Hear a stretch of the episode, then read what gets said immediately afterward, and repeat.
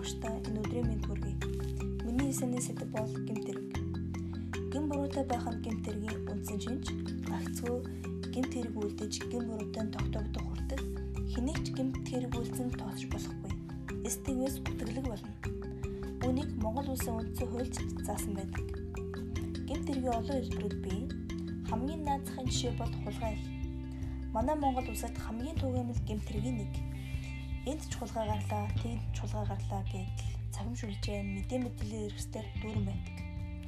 Халаасны хулгайг хэцүүл нь амьдралын түвшнээс шууд хамааралтай. Хулгай хийхээс өөр аргагүй тийм хүмүүс Монгол цөөнгүй гэдэг. Ор хоронгүй, өмсөж зөх хувцсгүй, идэх хоолгүй. Ийм хүмүүсийг анхаарч туслах дэмжлэг үзүүлэх нь төр засгийн их ажлын нэг болов уу? Нэг бодлын хүний ухамсарын асуудлын талаар ярих нь зүйтэй өөрийн эрх ашигын төлөө бусдын хувийн зүйл санаархах, хувиа хичээсэн зангарах нь цэвдэг сэтгэл. Хулгайны хөвчлэн бидний мэдгээр дэлгүүр, зах, худалдааны төвүүд дээр ихэвчлэн гардаг. Олон нийт дунд байж байгаад хулгай хийх нь тэр хулгай хийж буй хүнд хэлбэрхэн байх нь ойлгомжтой. За тэгээд цаашдбал маш олон том гэмт төргүүдийн төрөл байна. Үүний нэг жишээ нь хүүхдийн хүчирхийлэл.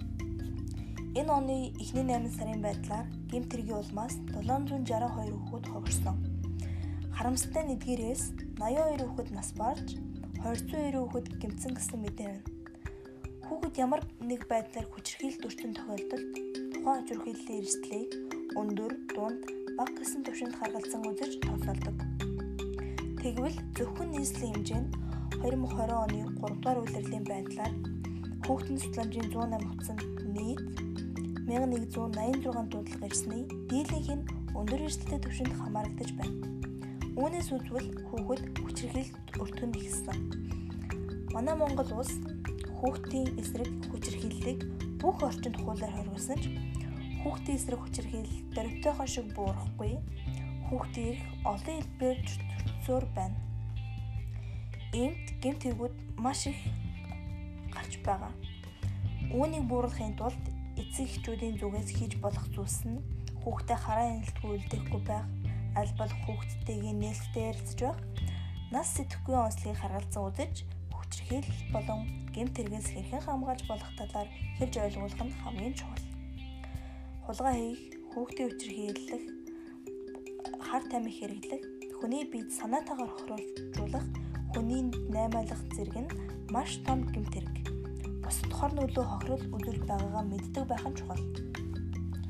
За гэмт тэрэг нь санаатай болон санаандгүйгээр гарч болдог. Сүүлийн 3 жилийн хугацаанд 3215 хүүхэд гэмт тэрэг үйлдэж түүний улмаас 5300 хүүхэд хогорсон. Үүнээс үзвэл хүүхдүүд маш буруу үлгэр дуурайлаар өсөж хүмүүжж байна. Хүүхдийн бага насны төлөвшил түүнд нөлөөлж буй хүрээлэл нь түүнд маш чухал ямар төлөвшөлтөй, ямар хүн болох нь өсвөр наснаас тодорхойлогддог. Гэмт хэрэг зүй гэдэг зүйлээс хүүхэд ангид байх хэрэгтэй. Гэмт хэрэг гарч буй үед хяналт гэж зүйл бас байдаг. Гэмт хэрэг нь хөнгөн, хүндөвтөр, хүнд, онцгой үнд гэсэн ангиллалтай байдаг. Ангиллаас нь хамааран хэрхэн яаж шийдвэрлэх, шийтгэх, засан хүмүүжүүлэх арга хэмжээг авна. Монгол улсад 2020 оны 11-р сарын 11-нд дотооддоо коронавирус алдсан анхны тохиолдол бүртгэжээ. Үүнээс болоод сургууль цэцэрлэг, их сургууль болон бүх байгууллагын үйл ажиллагаа зогсоод байна. Үүний улмаас эдийн засгийн хувьд бид уналтанд ч орж магадгүй болоод байгаа. Хэн болгон л дээг их жолоочийг буруутгаж тусгаарлалтаас гараад удаагүй байж гадуур явлаа. Явсан маршрутаа нуулаа гэх мэтээр буруутгаж байсан. Дээр дурдсанчлан энд бас гимт хэргийн нэг хэлбэр байх гэж би бодсон. А яагаад тэгэхээр тэр хүнд ямар ч гэм буруу байхгүй. Өвчин туснаач мэдэхгүй явсан. Тиймээс гимт хэрэг ямар ч үед гарч болно. Санаандгүй хэлсэн нэг өвчин ч гимт хэрэг болж болно.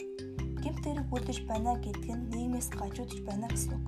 Дүгнэлт бичвэл гимт хэрэг үйлдэхгүй гарахгүй байх нь хувь хүний ухамсарын асуудал гэж бодож байна гэмт хэрэг гарахаа болвол тодорхой нэг шатны байгууллагын ач халилч мөн багасна.